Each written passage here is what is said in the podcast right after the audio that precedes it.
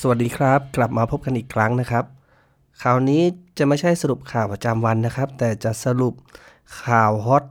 ในช่วง 2-3 วันที่ผ่านมานะครับ จะเป็นข่าวอะไรไปไม่ได้นะครับ นอกจากข่าวที่ไมค์แอชลีย์นะครับ ได้ให้สัมภาษณ์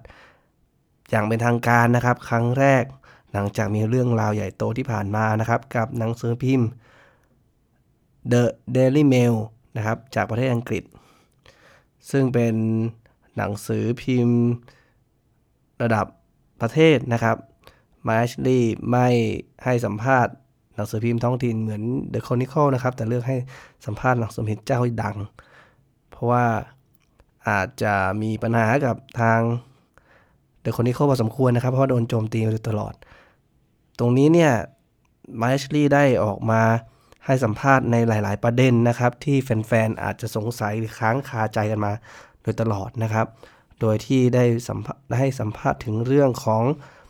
ลาฟามิลิเตสเองนะครับ รวมถึงเรื่องของความทะเยอทะยานในการทำทีมของไมชลี่ แล้วก็มีเรื่องของการลงทุนนะครับ ในการที่จะซื้อขายนักเตะ รวมถึงการเข้าไปยุ่งเกี่ยวก้าวไก่การทำงานของผู้จัดการทีมในอดีต แล้วก็สุดท้ายนะครับก็จะพูดถึงเรื่องของการที่จ้างผู้จัดการทีม คนล่าสุดอย่างสตีบูธเข้ามานะครับ ว่ามีที่ไปที่มาเป็นยังไง ตรงนี้จริง ๆ ก็ต้องอ่านแล้วก็ต้องใช้วิจารณญาณพอสมควร ต้องฟังไว้หูนะครับ เพราะว่าของแบบนี้เนี่ยใครก็พูดในสิ่งที่ตัวเอง ไม่อยากจะดูเป็นผู้ร้ายนะครับ ก็ต้องพูดให้ตัวเองดูดีเป็นหลัก มันเหมือนหนังเรื่องราโชมอนนะครับ ที่ ตัวเอกแต่ละตัว ก็จะพูดให้ตัวเองดูดีนะครับ ถ้าเราฟังทุกคนแล้วเนี่ย มันไม่มีใครเลยที่จะเป็นผู้ร้ายนะครับ เรื่องนี้เนี่ยถ้าเป็นเรื่องของลาฟานะครับลาฟาก็ได้ออกมาเล่าอะไรให้เราฟังพอสมควรนะครับ ก่อนที่หลังจากที่ลาฟาได้ไปรับงานเป็นผู้จัดการทีมที่ประเทศอังกฤษที่ประเทศจีนนะครับในส่วนของคำสัมภาษณ์ของ มาชลี่นะครับ ผมจะสรุปคร่าวๆนะครับ ให้ในแต่ละประเด็น ก็เริ่มมาจากสัญญาที่มีปัญหากับทางลาฟานะครับมาชลี่ก็บอกว่าจริงๆ แล้วเขาไม่ได้มีปัญหาเรื่องของออการทำทีมของลาฟาเลยนะครับ ค่อนข้างประทับใจตัวลาฟาที่คุมทีมนิโคลเซนได้อย่างสุดยอดมากนะครับใน3ฤดูกาลที่ผ่านมา แต่ว่ามันก็ติดปัญหานะครับ ทางไมเอชลีเองเนี่ย ก็มองว่าจริง ๆ แล้วเนี่ยลาฟาเบนิเตสไม่ได้อยากจะอยู่กับทีมจริง ๆ นะครับ เพราะว่ามีการตกลงอะไรกับทางจีนว่าเรียบร้อยแล้วนะครับ โดยที่ลาฟาก็เหมือนยกข้อต่อรองมาไปอย่างนั้นนะครับ เพื่อให้ไม่สามารถที่จะต่อสัญญากันได้ โดยที่ไมเอชลีได้ยกตัวอย่างนะครับ เช่น ตอนที่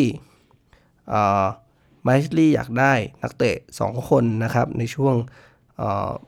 ตลาดเดือนมกราคม คนแรกคืออัลมิรอน ซึ่งทางไมค์ลี่ก็เซ็นสัญญาอัลมิรอนมาให้ตามที่ราฟาต้องการได้นะครับ ส่วนคนที่2เนี่ยก็คือโจโจเอลินตันนะครับ ซึ่งตอนนั้นเนี่ยก็รู้แล้วว่าค่าตัวอยู่ที่ประมาณ 40 ล้านปอนด์นะครับ แต่ว่าทางราฟาเนี่ยบอกกับทางไมค์ลี่ว่า 40 ล้านปอนด์อาจจะแพงไปนะครับ ซึ่งเขาไม่ต้องการ คิดว่าค่าตัวของโจเอลินตันน่าจะอยู่ไปที่ประมาณแค่20 ล้านปอนด์ก็พอแล้ว ตรงนี้เนี่ยทางไมชลีก็บอกว่า ถ้าแพงไปเนี่ยหรือไม่มีตังเนี่ยก็คือ 20 ล้านปอนด์ก็คือเป็นเงินของสโมสร แต่ทางไมชลีจะออกให้เพิ่มอีก 23 ล้านปอนด์นะครับ ก็ทำให้มีเงินเพียงพอที่จะไปซื้อ ตรงนี้ลาฟ้าก็ยังปฏิเสธนะครับก็บอกว่าแพงไป ซึ่งทางมาแอชลีก็งงนะครับว่าปกติเนี่ยไม่ค่อยให้งบซื้อนะครับ ก็ไม่ก็มีปัญหานะครับ แต่พอมีเงินให้กลับไม่เอานะครับ แล้วก็พอในช่วงที่ไม่เอานั้นเนี่ยลาฟายังบอกด้วยนะครับว่า ทางลาฟาเนี่ยบอกว่ายังไม่อยากตัดสินใจซื้อตัวนักเตะราคาแพงขนาดนั้น อยากจะให้เรื่องของสัญญาของตัวเองเนี่ยมันสรุปกันได้ก่อน นอกจากนั้นลาฟายังขอนะครับไม้บอกว่าลาฟาขอค่าเหนื่อยตัวเองเพิ่มอีก 50%นะครับ ก็คือปกติเนี่ยตกอยู่ที่หกล้านต่อปีนะครับ6ล้านปอนด์เขาเพิ่มอีก 50%เนี่ยก็คือเพิ่มอีก 3 ล้านปอนด์ก็จะกลายเป็น 9 ล้านปอนด์ต่อปีนะครับ ซึ่งไมเอชลีก็บอกมองว่าเหมือนลาฟามองเรื่องตัวเองเป็นใหญ่นะครับ ไม่ได้ทำเพื่อสโมสรเหมือนที่ กล่าวอ้าง หรือบอกกับคนอื่นนะครับ นอกจากนี้เนี่ยแล้วก็ในเรื่องของระยะเวลาของสัญญาเนี่ยทางแมชลี่เนี่ยก็มองว่าลาฟาเป็นผู้จัดการที่ดีนะครับ ก็เลยเสนอเงื่อนไขสัญญาให้เป็น 8 ปีนะครับ ก็เป็นสัญญาระยะยาวเหมือนสมัยที่ตัวของอลันพาดิวเคยได้รับไปในอดีตนะครับ แต่ว่าเหมือนลาฟาก็ไม่โอเคเท่าไหร่นะครับ ปฏิเสธแล้วก็ เหมือนขอเจราจาให้ลดลงนะครับ สุดท้ายแอชลีย์ก็เลยอาจจะเหมือน คิดว่าลองดูกันไปก่อนแล้วเลยกลายเป็นเป็นสัญญาปีเดียวนะครับ ตรงนี้เนี่ยมันจะมีหลายส่วนเหมือนกัน เบื้องลึกเบื้องหลังนะครับ ว่าราฟาจะมองว่า สิ่งที่ไมเชลี่ให้มาเนี่ยจะไม่เป็นที่พอใจ ถ้าเซ็นสัญญา 8 ปีไปเนี่ยคือต้องทนอยู่งั้น8ปีเนี่ยอาจจะไม่ work เพราะว่าที่ผ่านมา 3 ปีก็เห็นเห็นแล้วนะครับว่า เขาต้องอยู่กับสิ่งที่ไม่ได้เป็นไปตามที่ตกลงหลายเรื่องเลยทีเดียว เรื่องของค่าตัวอีกนิดนึงครับ ราฟาเองเนี่ยได้รับค่าเหนื่อยที่ประเทศจีนนะครับ ทีมต้าเหรียญ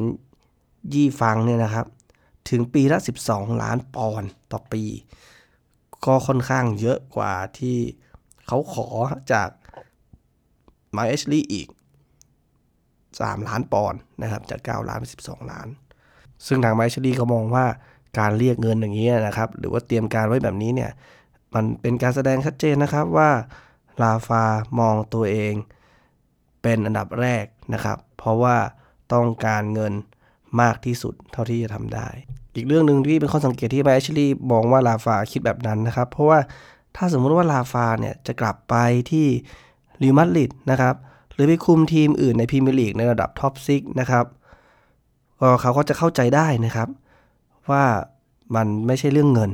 นะครับ แต่ว่าสุดท้ายเนี่ยมันมาจบแบบนี้นะครับลาฟาเลยมองว่าแรงจูงใจหลักมันคือเรื่องเงิน มันไม่ได้เป็นเรื่องอื่นเลย สุดท้ายไมชลี่บอกว่ามันมีการเรื่องคุยกันเรื่องสัญญาหนึ่งปีนะครับ แต่สุดท้ายไมชลี่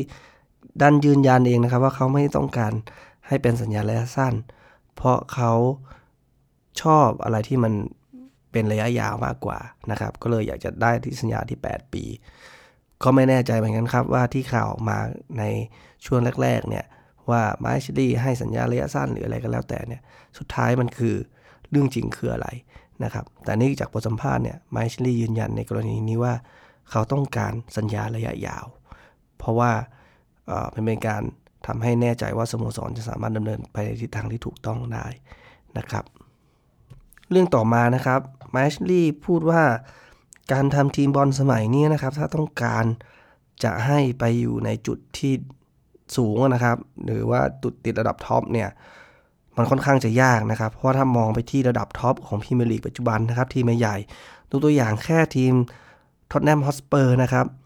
แค่ดีลของสปอนเซอร์เสื้อนะครับตัวตัวเสื้อที่ใส่เนี่ยครับ ปีหนึ่งเนี่ยตกอยู่ที่ปีละ 45 ล้าน ปอนด์ไปแล้ว หรือว่าทีมอย่างลิเวอร์พูลเนี่ย ก็มีดีลถึงขั้น 100 ล้านปอนด์ต่อปีนะครับ จะเห็นว่าสโมสรใหญ่ๆนะครับ ไม่ว่าจะระดับไหนเนี่ย ก็ถ้าเราจะไปแข่งกับเขาเรื่องตัวเงินเนี่ยเรื่องของ sponsorship ต่างๆอะไรเงี้ยครับ เราจะเสียเปรียบเขามากนะครับ เพราะว่าระดับของลิเวอร์พูลหรือแมนยูเนี่ย จะมีเงินในส่วนนี้อย่างน้อยก็ 300ถึง400 ล้านปอนด์เป็นอย่างน้อยนะครับ ในแต่ละปี ซึ่งถ้าอันนี้จะช่วงจะจะพ่วงไปอีกเรื่องหนึ่งที่ไมซ์ลีบอกนะครับ คือถ้าใครจะมาซื้อทีมนะครับเขาเนี่ยคนนั้นเนี่ยจะต้องมีเงินอย่างน้อยประมาณพันล้านปอนด์นะครับ เพื่อที่จะสร้างทีมใหม่ แล้วก็ทำให้ทีมมีความสามารถสูสีกับทีมระดับท็อปในปัจจุบัน เพราะว่าถ้าสมมุติว่ามีเงินน้อยกว่านั้นเนี่ย การจะซื้อตัวดีๆ เก่งๆ หรือว่าทำให้ทีมเนี่ยมีความสามารถทัดทีมกับทีมอื่นเนี่ย มันจะไม่เพียงพอ ซึ่งในตอนที่ไมค์เชลลี่ได้เข้ามาซื้อนะครับ เขาบอกว่าตอนแรกเขาคิดว่า ใส่เงินเข้าไปประมาณ 10-20 ล้านปอนด์ก็เพียงพอแล้วที่ทำให้ทีมมีความแตกต่างหรือเปลี่ยนแปลงไปนะครับ แต่ปัจจุบันเนี่ยมันต้องการมากกว่านั้น 500 ล้านปอนด์บางทียังจะไม่พอเลยนะครับ ซึ่งตรงนี้เนี่ยเป็นสิ่งที่ไมค์เชลลี่บอกว่า ถ้าใครจะมาซื้อทีมนะครับ ส่วนนี้คือสิ่งที่เขาดูเหมือนกันว่า คนคนนั้นมีความสามารถที่จะพาทีมไปถึงจุดนั้นหรือเปล่า ซึ่งถ้าเราหวังจากไมเอชลีเอง ส่วนหนึ่งเราก็ต้องมองว่า เขาไม่ได้มีเงินสดเยอะขนาดนั้นนะครับ ในส่วนของธุรกิจอย่างสปอร์ตไดเรกเนี่ย ผมมองว่ามูลค่าที่เขามีความมั่งคั่งของตัวเองเนี่ย มันก็เป็นในรูปแบบของหุ้นมากกว่านะครับ ก็ถ้าจะอัดฉีดอะไรเข้าไปเนี่ยคงไม่สามารถทำได้ขนาดนั้น ซึ่งล่าสุดเนี่ยเหมือนข่าวของ Sport Direct ก็มีข่าวที่ไม่ดีเหมือนกันนะครับ คือเหมือนกับว่าทาง Sport Direct เนี่ยจะถูกทางกรมสรรพากรของประเทศอะไรสักประเทศหนึ่งนะครับ เรียกเก็บภาษีนะครับ ย้อนหลัง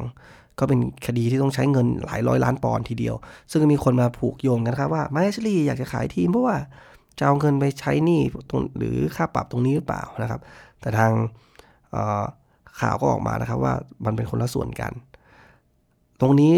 ไมเอชลีก็ได้พูดถึงส่วนของการซื้อขายทีมด้วยนะครับ ก็คือบอกว่าถ้าสมมติเจ้าชายที่มาจาก UAE นะครับ มีเงินเยอะจริงตามที่บอกนะครับ หลายพันล้านปอนเนี่ย ก็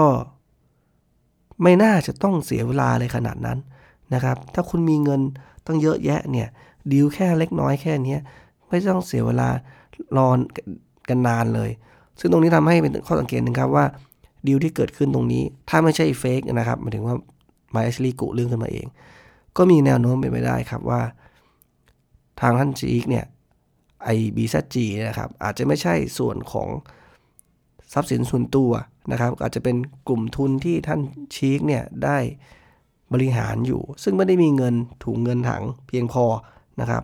ตามที่ไมเอชลีต้องการไมเอชลีอาจจะมีเงื่อนไขนะครับว่าไม่ใช่ว่ามีเงิน 300 ล้านปอนด์หรือ 350 ล้านปอนด์แล้วก็สามารถเทคโอเวอร์ทีมไปได้เลย แต่ไมค์ แอชลีย์จะบอกว่า ขอดูด้วยว่าคุณมีเงินทุนเพียงพอที่จะบริหารงานให้นิวคาสเซิลเติบโตไปไกลกว่าที่เขาทำอยู่ตรงนี้หรือเปล่า เพราะว่าถ้าสมมุติว่าเขาปล่อยมือตรงนี้ไปแล้ว สุดท้ายก็เป็นเหมือนเดิม ก็คือไม่มีเงินพอ เขาก็เองก็อาจจะไม่โอเคก็ได้ อันนี้นี่คือมุมมองที่ผมลองวิเคราะห์ดูนะครับ ว่าถ้ามองมองเป็นกลางเนี่ยมันก็สมเหตุสมผลนะครับ ยกเว้นเสียแต่ว่าไมชลี่เนี่ยจะกุเรื่องขึ้นมา เพื่อให้มากบข่าวหรือว่ามาสร้างสถานการณ์อะไรบางอย่าง ให้ทุกๆคนเนี่ยตายใจเหมือนทุกๆ ครั้งที่ผ่านมานะครับ นอกจากนี้ไมชลี่ยังได้พูดถึงข่าวของเรื่อง ที่อโยโยเซเปเลสนะครับ ถูกซื้อโดยทีมเลสเตอร์ซิตี้ไปนะครับไมเอชลีก็บอกว่าเขารู้สึกเหมือนตัวเองพลาดนะครับ ที่ถูกเลสเตอร์ซิตี้ฉกอโยเซเปเรซไปด้วยค่าตัวแค่ 30 ล้านปอนด์โดยเป็นเป็นเงื่อนไขของ release clause นะครับ ก็คือมีการใส่ลงไปในสัญญาว่าถ้าทีมไหน มาเสนอซื้อตัวที่ 30 ล้านปอนด์นะครับ ทีมเราจะต้องปล่อยตัวเข้าไป ตรงนี้เนี่ยไมชลีมองว่าเปเรสเนี่ยมีค่าตัวมากกว่า 30 ล้านปอนด์นะครับ แล้วก็ตอนนั้นที่เซ็นสัญญามานะครับ ก็ถึงแม้จะเป็นการขายที่ได้ราคาดีได้กำไรเยอะนะครับ แต่ว่าถ้าย้อนกลับไปได้ไหมชลีคิดว่า เขาไม่ควรจะใส่ออปชันแบบนี้ไว้ ก็ถือว่าเป็นบทเรียนนะครับที่ทางทีมจะต้องจดจำไว้นะครับ ว่าต่อไปเนี่ยก็เขาต้องมีการดูสัญญาตรงส่วนเหล่านี้ให้ดีๆ นอกจากนั้นเนี่ยไมชลียังยืนยันนะครับว่าเขาจะไม่ยอมขายฌอนลองสตาฟฟ์ไปให้แมนเชสเตอร์ยูไนเต็ดแน่นอน เพราะว่าไมเอชลีมองว่าเขาไม่ได้ต้องการเหมือนทำ ทีมฟุตบอลเป็นเหมือนธุรกิจขนาดนั้นนะครับ ก็การที่เก็บตัวนักเตะดาวรุ่งที่มีความสามารถที่ดีเนี่ยครับก็สามารถทำให้ทีมเนี่ยได้ประโยชน์มากกว่า หลังจากนั้นเนี่ยแอชลีย์ก็พูดถึงในส่วนของอที่มีข่าวข่าวนะครับ หรือว่าแฟนๆ หลายๆ คนเนี่ยโจมตีเขานะครับว่า เอาเงินสโมสรไปหมด เงินได้มาจากการขายนักเตะ หายไปไหนเงินค่าลิขสิทธิ์ต่างๆ ที่ได้มาเนี่ยหายไปไหนไอชลีบอกว่าก็ทุกอย่างก็กลับไปที่สโมสรนะครับ มันเป็นการใช้ในการรันธุรกิจในการรันสโมสรเนี่ยแหละครับ เขาบอกว่าเขาบริสุทธิ์ใจนะครับ ว่าเงินทุกบาททุกสตางค์ที่ได้มา ต้องเป็นว่าทุกบอลทุกเพนนีที่ได้มามากกว่า เขาก็เอาเข้าสโมสรหมดนะครับ ซึ่งตรงนี้เนี่ย ไปตรวจสอบบัญชีของสโมสรได้เลยแอชลีย์บอกว่าสโมสรของอ่าสมุดบัญชีของสโมสรเนี่ยขาวไม่รู้จะขาวสะอาดขนาดไหนนะครับเขาการันตีได้ว่ามันขาวสะอาดมากไม่มันโปร่งใสไม่มีอะไรที่หมกเม็ดแน่นอนนะครับ ก็ไม่รู้เหมือนกันว่าทำไมทุกคนถึงต้องโจมตีเขานะครับว่าเอาเงินของสโมสรไปเข้ากระเป๋าตัวเอง เรื่องสุดท้ายนะครับ มาแอชลีย์ได้พูดถึงการคัดเลือกผู้จัดการทีมเข้าที่มาเข้ามาแทนที่ลาฟาเบนิเตสนะครับมาแอชลีย์บอกว่าสำหรับสตีทบูธเนี่ยนะครับตอนแรกมีข่าวออกมานะครับว่าเขาเป็นตัวเลือกที่ 11 เลยทีเดียว หลังจากที่ทีมพยายามจะทาบทามว่าที่ผู้จัดการทีมหลาย ๆ คนนะครับ แต่ก็โดนปฏิเสธกันมีหลายคนที่ออกมาเป็นข่าวอย่างชัดเจนนะครับซึ่งตรงนี้เนี่ยสตีฟ บรูซ ในส่วนของไมค์ แอชลีย์มองว่าเขาเป็นตัวเลือกหนึ่งใน 3 ตั้งแต่แรกนะครับ ไม่ใช่ลำดับที่ 11 เหมือนที่ข่าวออกมา แล้วก็เขามั่นใจนะครับว่าสตีฟ บรูซเนี่ยเป็นตัวเลือกที่ดี เพราะว่าสตีฟ บรูซเป็นแฟนของทีมนิวคาสเซิลนะครับ แล้วก็เป็นเป็นงานในฝันของสตีฟบูธมันแน่นอนนะครับว่าสตีฟบูธเป็นตัวเลือกที่ดีสำหรับทีม แล้วก็สิ่งที่สตีบูธต้องการนะครับ เขาไม่เคยเรียกร้องในส่วนของค่าเหนื่อยหรือเรื่องผลประโยชน์อะไรเลยนะครับ สิ่งที่สตีบูธสนใจก็คือ เขาจะสามารถเริ่มงานได้เมื่อไหร่ ตรงนี้เนี่ยเขาก็เข้าใจนะครับมาถึงไมค์ชลีก็เข้าใจนะครับว่ามันก็จะมีในส่วนของกระแสความไม่พอใจนะครับ หลังจากที่ลาฟาได้ออกจากทีมไป แต่ว่าทาง ไมค์ชลีรู้สึกช็อกนะครับ ต่อผลตอบรับกับสิ่งที่สตีบูธได้รับกลับมานะครับไมชลีมองว่ามันไม่เหมาะสมเลยที่แฟน ๆ จะโจมตีเขาแบบนั้น เพราะว่าสตีฟ บรูซเนี่ยเป็นคนที่เข้าใจในสิ่งที่เขาจะทำนะครับ แล้วก็มีความกระตือรือร้นนะครับ มี passion กับนิวคาสเซิลยูไนเต็ดมาก แล้วก็ เขาเป็นคนที่จะสามารถทำอะไรบางอย่างนะครับ ให้มันมีความเป็นไปได้ขึ้นมา ส่วนตัวไมชลีเองนี่เชื่อว่านะครับ เขาสามารถมาถึงสตีฟ บรูซเนี่ยทำให้เขารู้สึกนะครับว่าทีมเนี่ยจะมีพลังนะครับ เหมือนอลูกบอลหิมะนะครับ ที่กลิ้งลงมาจากเนินเขา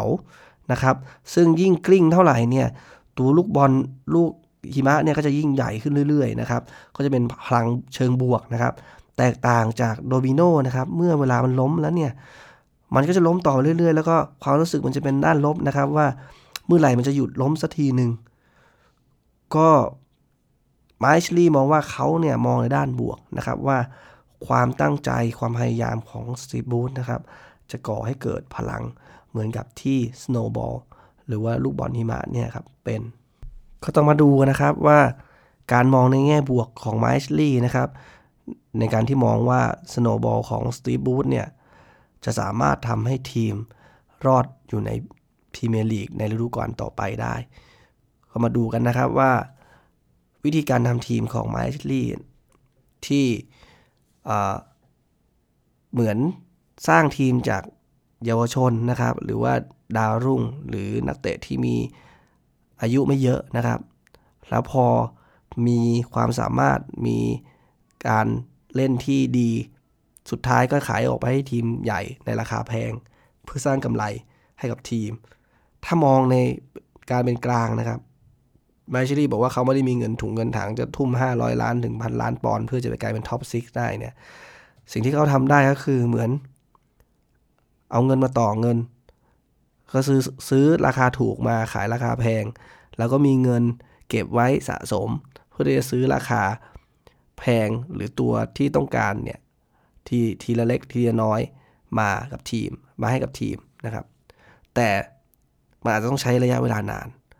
ซึ่งมองในมุมนี้เนี่ยการที่ทีมระดับท็อปนะครับ ถ้ามันฉีกไปไกล หรือว่าเขามีความสามารถมีความ มีทรัพยากรต่างๆมากกว่านะครับ จุดที่เราจะไปเทียบชั้นเนี่ยโดยที่ใช้ระยะเวลาเนี่ยมันอาจจะยากหรือเป็นไปไม่ได้เลย แล้วก็มีความเสี่ยงสูงเหมือนกันนะครับ ที่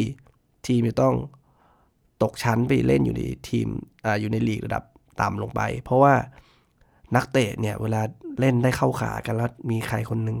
โดนขายทิ้งไปนะครับ หรือเป็นนักเตะ key man สำคัญ แน่นอนทีมที่อยากจะซื้อ นักเตะเราไปก็ต้องเป็นนักเตะที่แสดงผลงานได้ดี แล้วก็มีเหมือนเป็นตัวหลักสำคัญของทีมนะครับ ก็จากที่ผ่านมาเนี่ยหลายๆฤดูกาลที่เราเสียนักเตะ key man ไปก็ชัดเจนนะครับ ว่ามันทำให้ทีมเรา drop ลง แล้วก็ส่งผลถึงขั้นที่ต้องตกไปเล่นอยู่ในแชมเปี้ยนชิพนะครับถึง 2 ครั้ง อีกส่วนหนึ่งคือสิ่งที่น่าเป็นห่วงคือ เมื่อเวลาที่ไมชลี่ซื้อนักเตะ มีชื่อชั้นชื่อเสียงที่ดีเข้ามานะครับ แต่ว่าเป็นนักเตะเยาวชน หรือนักเตะดาวรุ่งเนี่ยสิ่งหนึ่งที่ผมเห็นมาโดยตลอดนะครับ หลาย ๆ ตัวเนี่ยเเขาจะมองว่าทีมเราเหมือนทางผ่าน นักเตะจากลีกฝรั่งเศส หลายคนเลยนะครับ ที่เข้ามาเนี่ยก็คิดว่าเขาจริง ๆเขาอยากจะเล่นทีมในพรีเมียร์ลีกพรีเมียร์ลีกเนี่ยแต่ว่าการเข้ามา อยู่ในสโมสรใหญ่ ๆ ตั้งแต่แรกเนี่ยจะยากเพราะว่าเขาเองอาจจะเป็นแค่ดาวรุ่งนะครับ เพราะฉะนั้นการที่ได้มาชุบตัวในพรีเมียร์ลีกกับทีมอื่นก่อนนะครับ ก็จะเป็นเหมือน9-1นะครับ step แรก แล้วถ้าทำผลงานได้ดีเนี่ยก็จะสามารถย้ายไปอยู่ทีมอื่นๆได้ง่ายขึ้น ตรงนี้เนี่ยถ้านักเตะมองในมุมนั้นนะครับ ความทุ่มเทหรือการที่จะใส่ใจกับทีมเนี่ยอาจจะลดน้อยลงนะครับ ความเห็นแก่ตัว หรือการเล่นเพื่อตัวเองเนี่ยก็จะง่ายก็จะมากขึ้น มันก็จะเป็นเรื่องหน่าปวดหัวสำหรับผู้จัดการทีมนะครับ หรือเฮดโค้ดก็ตามอย่างสตีบูธนะครับ ที่ไม่มีสิทธิ์มีเสียงในการเลือกนักเตะสักเท่าไหร่ ตรงนี้เนี่ยถ้านักเตะดื้อหรือหัวแข็งนะครับ บอกหรือสั่งให้ทำอะไรเนี่ยเราไม่ทำตามเนี่ยทีนี้ยากเลยนะครับ ในห้องอในห้อง ปลี่ยนเสื้อผ้าเนี่ยในช่วงพักครึ่งหรือในช่วงที่จะมีการวางแผนต่างๆเนี่ยมันอาจจะมีบรรยากาศที่ไม่ค่อยดีนะครับ ที่ไม่เป็นอันหนึ่งอันเดียวกัน หรือว่าต่างคนต่างเล่นเพื่อแสดงโชว์ออฟผลงานตัวเองให้ได้มากที่สุดนะครับ โดยที่ไม่ได้คำนึงถึงทีมเลย ตรงนี้ในช่วงก่อนที่เราจะตกชั้นไปในครั้งที่2เนี่ยก็ชัดเจนมากนะครับว่าทีมเล่นลักษณะแบบนั้น แล้วก็อย่างจะมาลัดเซลนะครับ กับดันทีมของเราเนี่ย ช่วงนั้นก็สติแตกเหมือนกันนะครับ ก็เขาก็หงุดหงิดนะครับ ว่าทำไมทีมถึงเล่นกันแบบนี้ ไม่เป็นอันหนึ่งเดียวกันไม่ช่วยเหลือกัน ตรงนี้เป็นจุดที่น่าเป็นห่วงเหมือนกัน ถึงแม้เราจะสามารถได้นักเตะดีๆมานะครับเหมือนในตลาดครั้งนี้นะครับเหลือเวลาอีกประมาณ 10 วันเนี่ยเรามีข่าวที่ค่อนข้างฮือฮาหรือว่ามีความน่าตื่นเต้นอยู่หลายตัวเหมือนกันนะครับ ที่เรากำลังรอข่าว confirm อยู่ ตรงนี้เนี่ยก็ต้องติดตามกันดูนะครับว่า ถ้าเราเล่นแบบนี้ได้นักเตะที่เล่นเพื่อตัวเองมาเนี่ย สุดท้ายแล้วอาจจะไม่ work ก็ได้ สุดท้ายแล้วผู้จัดการทีมอาจจะไม่ชอบแล้วก็ต้อง drop ซึ่งไม่ดีกับทีมแน่นอน เพราะว่าตัวเรายังมีน้อยๆอยู่นะครับ ยังไงก็คงต้องติดตามดู แล้วก็ในส่วนของไมเอชลี่คำสัมภาษณ์ของเขาเนี่ยก็ต้องดูครับว่ากับลาฟาเบนิเตสที่พูดมานะครับ ต้องชั่งน้ำหนักกันคำพูดใครจะพูดยังไงก็ได้ครับ แต่ว่าเราต้องดูที่การกระทำ มชลี่เนี่ยหลาย ๆ อย่างที่ผ่านมานะครับ มันก็สะท้อนสิ่งที่เขาทำออกไปค่อนข้างเยอะ เขาพูดอะไรมาในสิ่งนี้เนี่ยเหมือนไม่ค่อยมีใครเชื่อ แต่ถ้าเรามองใจเป็นกลางเนี่ยก็น่าเห็นใจเขาเหมือนกันนะครับ ที่ถ้าไม่ได้มีเงินเยอะขนาดนั้น ทุ่มไปก็เจ็บตัว ในส่วนความเห็นของส่วนตัวของผมนะครับ ก็มองว่าไมชลี่เองเนี่ยอาจจะเครดิตไม่ค่อยดีนะครับ เพราะว่าที่ผ่านมาการกระทำก็ค่อนข้างส่อนะครับว่า เขาทำอะไรที่ค่อนข้างจะสวนทางกับความคิดของแฟนๆ หรือว่าคนส่วนใหญ่ แต่ว่าทั้งนี้ทั้งนั้นเนี่ย สิ่งหนึ่งที่ไมค์ชนรีได้พูดมาโดยตลอดนะครับ ก็คือเขาบอกว่าเขาไม่ได้เป็นคนที่มีไมโครโฟนอยู่นะครับ ความหมายคือว่าส่วนใหญ่ผู้จัดการทีม หรือคนที่เกี่ยวข้องกับทีมเนี่ย ก็มักจะมีโอกาสนะครับ ที่จะได้คุยกับสื่อสัมภาษณ์กับสื่อนะครับ แต่ว่าก็อีกนั่นแหละครับ จริงๆ ถ้าสมมติว่าถ้าเขาอยากจะ ให้สัมภาษณ์ใครเนี่ยแค่ยุกยกหูโทรศัพท์ไปก็น่าจะมีนักข่าว พร้อมที่สัมภาษณ์แกเสมอยังไงตรงนี้เนี่ยก็คงต้องดูกันต่อไปนะครับว่า ภายใต้การคุมทีม การเป็นเจ้าของทีมของไมค์ แอชลีย์นะครับ จะพาทีมกลับไปผิดพลาดในรอบที่ 3 หรือเปล่า และในตลาดการซื้อขายนักเตะช่วงซัมเมอร์นี้นะครับ ก็เห็นว่าทีมมีข่าวหวือหวาในการที่จะคว้าตัวนักเตะหลาย ๆ ตัวเข้ามา ก็ต้องลองดูนะครับว่า ฤดูกาลที่จะถึงนี้นะครับ จะรุ่งหรือจะร่วงนะครับ ทีมจะอยู่รอดหรือจะตกชั้น ก็เป็นสิ่งที่เราอาจจะคุ้นเคยกันดี ไม่น่าจะมีอะไรที่จะเซอร์ไพรส์ไปมากกว่านี้แล้ว แล้วก็หวังว่าทุกสิ่งทุกอย่างจะดีขึ้นนะครับ วันนี้ก็คงจะเป็นการสรุปประมาณนี้นะครับ แล้วก็ถ้ามีความคิดเห็นอะไรนะครับ เพื่อนๆอยากจะให้ความคิดเห็นเพิ่มเติม หรือว่าอยากจะแชร์ไอเดียต่างๆนะครับ ก็มาคอมเมนต์กันในเพจของ h o w a y the Lads ได้นะครับ รวมถึงใน NUFCTH ด้วย วันนี้ไงลากันไปก่อนนะครับ แล้วก็พบกันได้ในสรุปข่าวประจำวันในแต่ละวันนะครับ ถ้ามีข่าวที่น่าสนใจผมก็จะมาทำสรุปให้ วันนี้ลากันไปก่อนนะครับ ขอบคุณที่ติดตามรับฟังกันมาโดยตลอดนะครับ สวัสดีครับ